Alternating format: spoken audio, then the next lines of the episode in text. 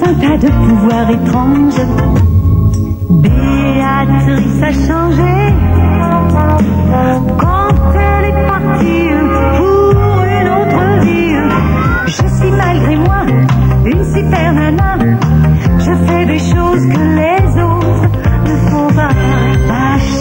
ta chance si tu gardes un peu d'espérance. Tu l'auras.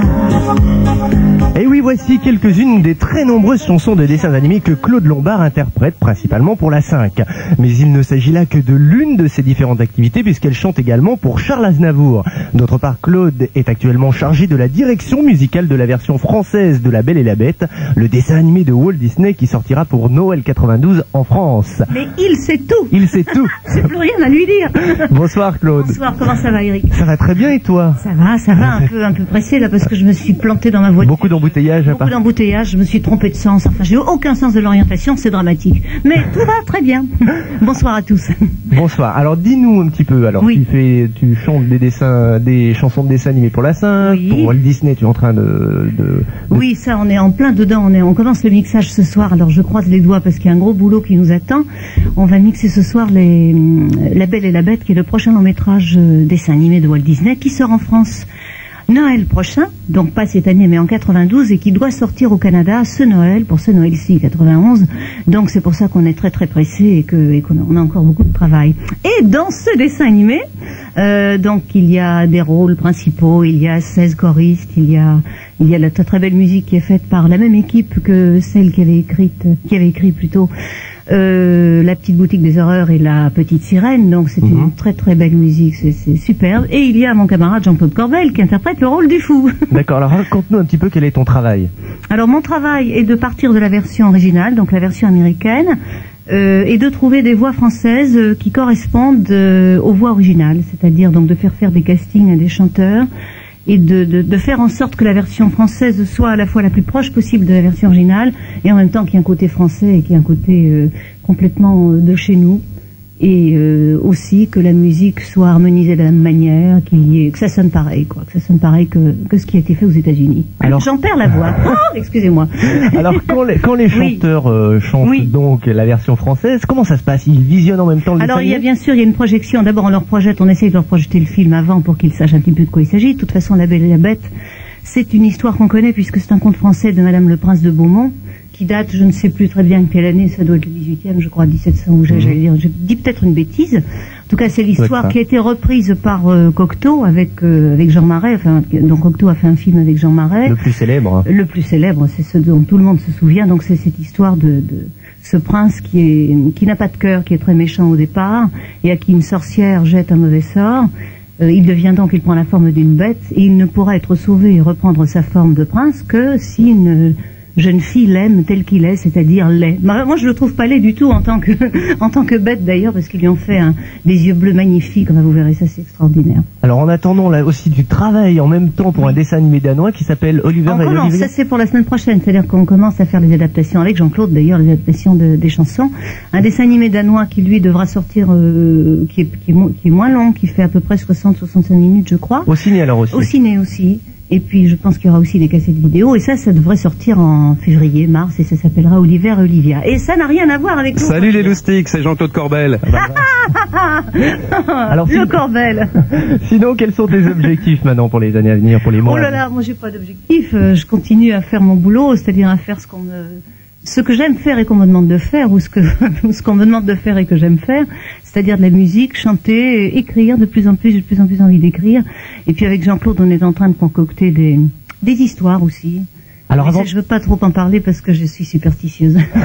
avant de marquer une pause Oui. et de parler un petit peu de l'actualité, est-ce que tu peux rappeler l'adresse de ton fan club puisqu'il y a plein de loustiques Ah ben qui nous demandent Je sais pas, je sais pas, je sais pas, j'ai un trou, je sais pas du tout, je sais pas du tout. Non, euh, ben, il y a toujours, on peut toujours m'écrire à Super je pense, Mhm. puisque je crois que vous me transmettez régulièrement des lettres auxquelles je ne réponds pas encore d'ailleurs. Excusez-moi. Oh. non, non, mais c'est c'est vrai qu'on a en ce moment, c'est un peu, c'est un peu bousculé. Je dis ça depuis six mois en fait que c'est bousculé. Mais tu Aux quand Ah, même je, de leur je répondre. réponds toujours, je réponds toujours, parfois avec un an de retard, mais je réponds toujours. Et quand je réponds en plus, je réponds longuement. Ok, alors les loustiques, prenez-y-vous Bon, dès je, maintenant. je les- je vous embrasse tous, vous m'en voulez pas. hein. Alors les loustiques, je vous, je vous conseille quand même d'écrire dès maintenant si vous voulez avoir une réponse en Et je lis 1995. tout. non, non, on et j'ai pas de secrétaire, c'est pour ça que je, je- non, je veux pas, je préfère répondre moi-même, mais c'est- ça prend, ça prend beaucoup de temps. C'est beaucoup de travail, c'est vrai. Super Loustic fête Noël. Tous les jours, une mini-chaîne stéréo lancée. Hé, les loustiques, ce mois-ci au Quiz Cartoon, c'est véritablement Noël. Il paraît qu'on... La grande parade des TV Salut les loustiques, c'est D'Artagnan. Salut les loustiques, c'est Georgie. Salut les loustiques, c'est Nick Larson. Salut les loustiques, c'est Olivier. Retrouvez tous les héros des dessins animés de la télé tous les dimanches dans la grande parade des TV Toon. Des infos, des interviews, des génériques du monde entier et le hit parade des dessins animés pour lequel vous pouvez voter chaque jour sur le 3615 code loustique. C'est tous les dimanches à partir de 18h30. C'est bien compris les loustiques? Alors à dimanche. Le club de l'info. Et le club de l'info toujours en compagnie de Claude Lombard. On va parler tout de suite de la Croatie qui subit toujours de violentes attaques, particulièrement aujourd'hui, surtout sur les villes d'Osijek et de Dubrovnik. 859 femmes et loustiques ont réussi à fuir les lieux des combats. Ils sont arrivés la nuit dernière en Autriche. Alors Claude, à ton avis, est-ce que les pays du monde entier font assez pour, euh, pour la Croatie, pour la Yougoslavie? Ce serait peut-être à l'Europe de faire quelque chose. De toute façon, je pense pas que les États-Unis vont intervenir dans ce, dans ce domaine-là, c'est très très proche de nous. Moi, ce que je trouve épouvantable, c'est qu'on en arrive à, on en revient, je suis, un nationalisme exacerbé, c'est-à-dire que je comprends qu'on soit de France, qu'on soit de Belgique, qu'on soit d'Allemagne, qu'on soit de Croatie, qu'on soit serbe. Euh, je comprends ça très bien, qu'on soit d'abord très euh, qu'on soit très profondément ancré dans ces convictions-là. Mais je trouve que ce na- ce nationalisme fait très très peur parce que on en revient un petit peu à, je sais pas moi, les années 30, euh, 35, 39, et je vois, je trouve que ça a très très mal fini à ce moment-là. Et je trouve ça très très très très dangereux. Je pense qu'il faudrait quand même d'abord être européen. Je sais pas, on va on va sur la lune, on fait des choses extraordinaires et puis on se retrouve à, à se battre. On a l'impression d'être impuissant aussi. Euh, on, est impuissant, mais peut-être. Je pense qu'on est tous concernés parce que c'est pas vrai qu'on peut tout à coup se dire c'est à telle distance de chez nous, oh, c'est pas chez nous, c'est pas devant la porte, ça ne nous intéresse pas. Je crois que c'est pas possible. Je crois qu'il faut qu'on soit, concerné. Et peut-être la manière de faire l'Europe, ça fait quand même partie de l'Europe, même si c'est si un petit peu plus loin. Et je crois qu'il faudrait faire quelque chose. Il faut envoyer, enfin je sais pas, mais il faut faire quelque chose. Alors, une bonne nouvelle par contre, là, la libération du dernier otage américain au Liban mercredi. Terry Anderson était prisonnier depuis 2454 jours. Il a retrouvé sa famille à Wiesbaden en Allemagne et notamment sa petite fille de 6 ans et demi Oui. qu'il n'avait encore jamais vue. Jamais vu puisqu'elle est née, je crois, trois mois après, euh, après, après qu'il ait été fait prisonnier. Et ça, c'est bon, ça c'est quand même une bonne nouvelle. Il était temps. Il était temps. Il était temps, vraiment. Quelle a été ta réaction là, au moment où tu l'as su ou quelle est ta réaction vis-à-vis de Je crois tels que toute sa famille a dû pleurer. Et je pense que le fait de voir un enfant, d'abord, enfin, tout à fait personnellement, de voir un enfant, on sait qu'on a un enfant puis on l'a jamais vu. Je crois que c'est c'est quelque chose de, de, de, de très très émouvant. On reste dans le domaine international avec l'Égyptien Boutros Boutros Ghali qui a été élu officiellement secrétaire général des Nations Unies. Il prendra ses fonctions le 1er janvier prochain. Il remplacera ainsi le Péruvien Javier Pérez Elar. Tu as un petit regret pour Elar ou? Je trouve, je pense que c'est quelqu'un de très bien, mais ce qui est, ce qui est bien aussi, c'est que ce soit un Égyptien, que ce soit quelqu'un qui soit précisément d'Afrique du Nord, qui soit élu. Pourquoi? Donc, ben, devine. Donc, qui soit au cœur du problème de, de, de cette région et de, du Proche-Orient du Proche-Orient et de, de tous les embêtements et de. Je pense que c'est quelqu'un donc qui connaît très, bien la question et qui pourra peut-être trouver, enfin, trouver une solution. euh, Enfin. enfin, enfin faire quelque chose de, de- et arriver à mettre toutes les parties d'accord. Alors la France s'est réjouie que ce soit un francophone aussi. Oui, bien sûr. Euh, oui, puisqu'il il aime beaucoup la France. Je crois qu'il est francophile également. Oui. Oui, puisqu'il il a notamment fait ses études à Absolument. Paris. absolument. Et euh, toi aussi, ça te, ça te réjouit ou bien bon qu'il soit francophone, anglophone ou Euh, non, ça me réjouit d'une certaine manière parce que bien que pas française, je suis quand même francophile. Oui, moi aussi, je suis une immigrée. Hein, je le signale à tous ceux qui, qui en douteraient. Donc, je suis très concernée par ces problèmes, même si ma peau est très claire et mes cheveux très blonds.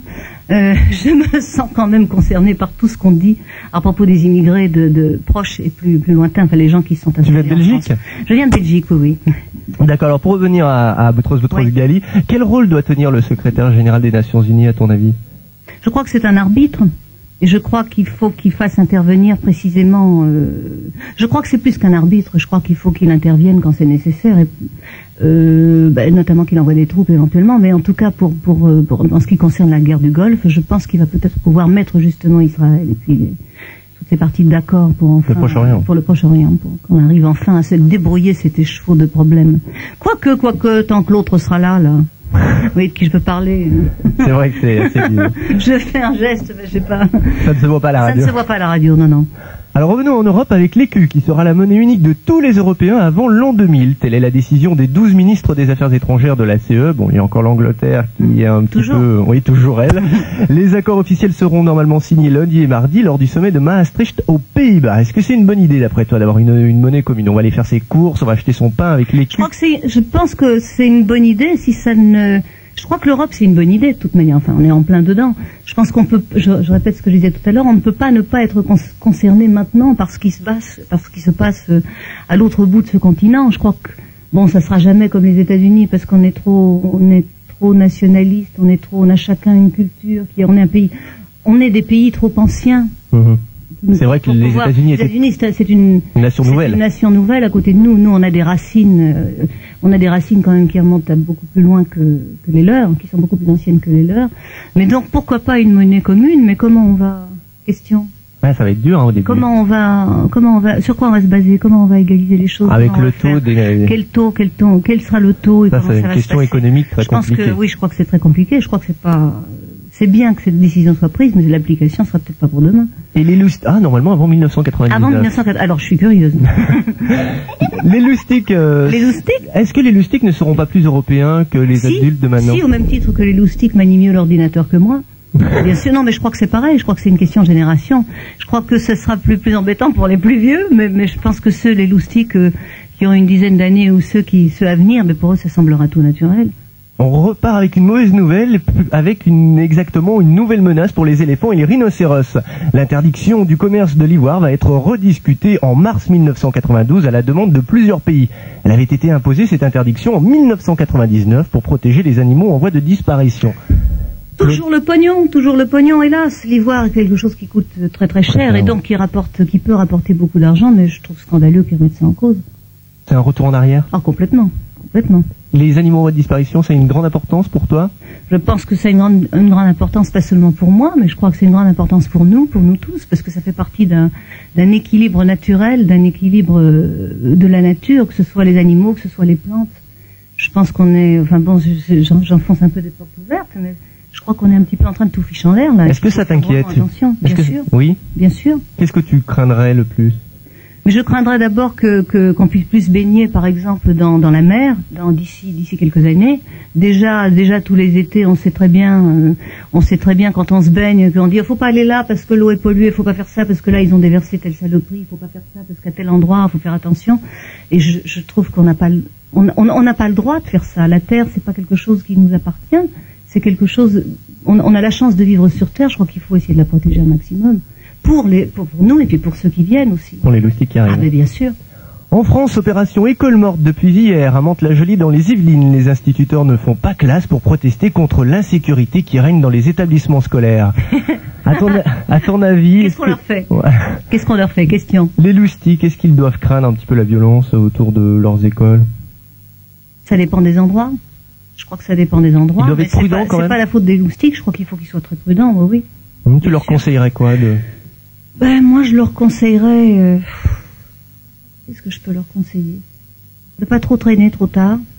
Hum D'aller vite écouter D'aller- Super d'aller- Loustique chez oui, d'aller vite écouter Super Loustique, par exemple. c'est une très bonne réponse. Avec, euh, avec la grève, là, ils n'avaient pas classe. Toi, quand Ouais. tu n'avais pas classe euh, grâce à des grèves, je ne sais pas Mais si moi, ça t'est j'avais pas arrivé. Super Loustique. Sans ça, j'aurais écouté Super Loustique, mais moi, ça n'existait pas. Ok. Alors depuis une demi-heure a débuté la cinquième édition du Téléthon. Ce marathon télévisuel de 30 heures a pour but de récolter le maximum d'argent pour aider la recherche sur les maladies génétiques. Qu'est-ce que tu penses toi de ce genre d'opération? Je pense que l'État devrait faire quelque chose d'abord.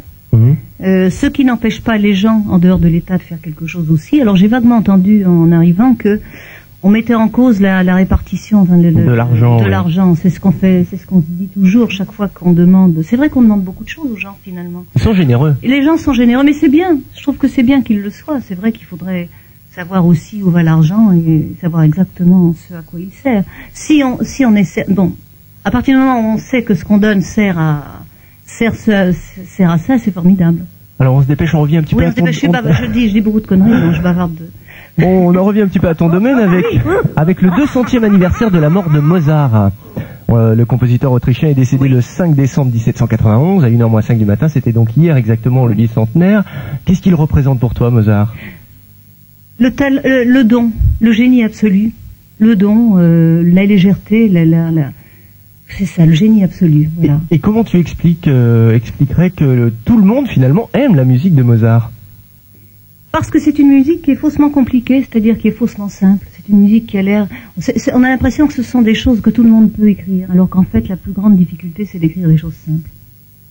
Très Voilà. beau.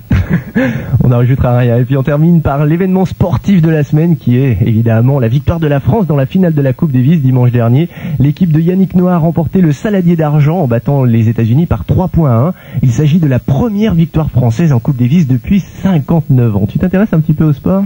À vrai dire, pas tellement, pas tellement, mais enfin là, je fais bravo, bravo, je lève les bras et je pavoise, parce que c'est quand même, c'est c'est formidable. C'est formidable. Et tu as vu, on en a parlé comme euh, comme des grands champions. C'était l'événement national. Bien, oui, parce que tu trouves que c'est 50 vraiment un événement Euh, par rapport à d'autres choses, non. Mais, moi, je suis, j'avoue, j'avoue, j'avoue, je ne suis pas le tennis, je suis pas le sport du tout, mais je crois que c'est, je crois que c'est bien qu'ils aient gagné. Enfin, à côté d'autres choses, c'est vrai qu'il faut relativiser un petit peu. Ok. Merci Claude Lombard d'avoir participé. fini Oui, Oh, c'est bref. C'était court. hein. C'est toujours très court. Ça passe toujours très Ça vite. passe toujours très vite avec toi. Merci Claude Lombard. À bientôt. À bientôt, au revoir. Voilà les Lucie je vous laisse en compagnie de Benoît de Coco et de sa cartonne. À lundi.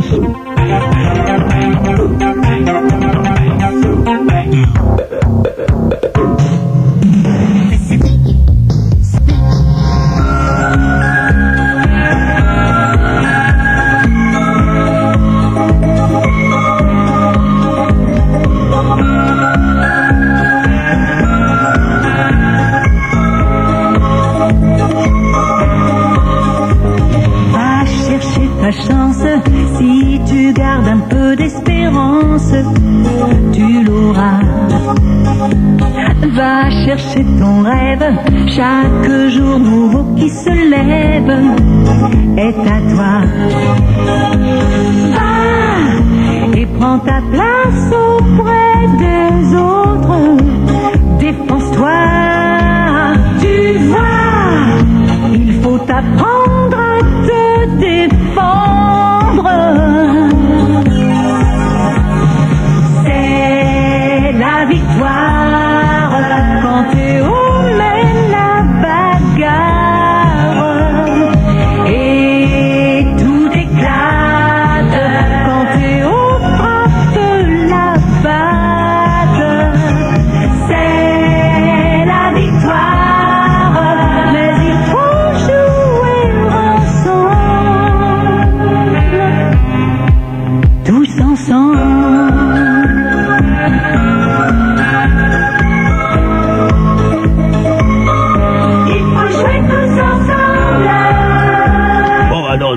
un petit peu, Blanc Coco. Ouais, on va te laisser un instant.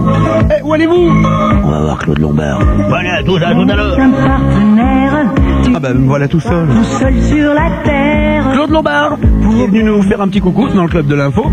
Et là, avec euh, Théo ou la batte de la victoire. Les loustiques, attention, car nous jouons maintenant avec les Toons, que vous connaissez par cœur maintenant. Jingle Bells, les Toons venus d'une autre planète pour chanter euh, Noël. Hmm, ça vous dit quelque chose? Oui, ça y est. Bon. Vous savez qu'on joue avec les Toons, vous savez que euh, nous allons prendre un loustique tout à l'heure, dans un petit instant. Il va falloir qu'il réponde très rapidement au standard de Super Loustique à la question suivante. Quel est le nom des trois rois mages Je répète, quel est le nom des trois rois mages 48 97 3 4 5 6 48 97 3 4 5 6 16 1 si vous appelez de la province. Quel est le nom des trois rois mages Et pas fromage, attention. Non, non, non, j'ai pas dit fromage. Bonne chance les loustiques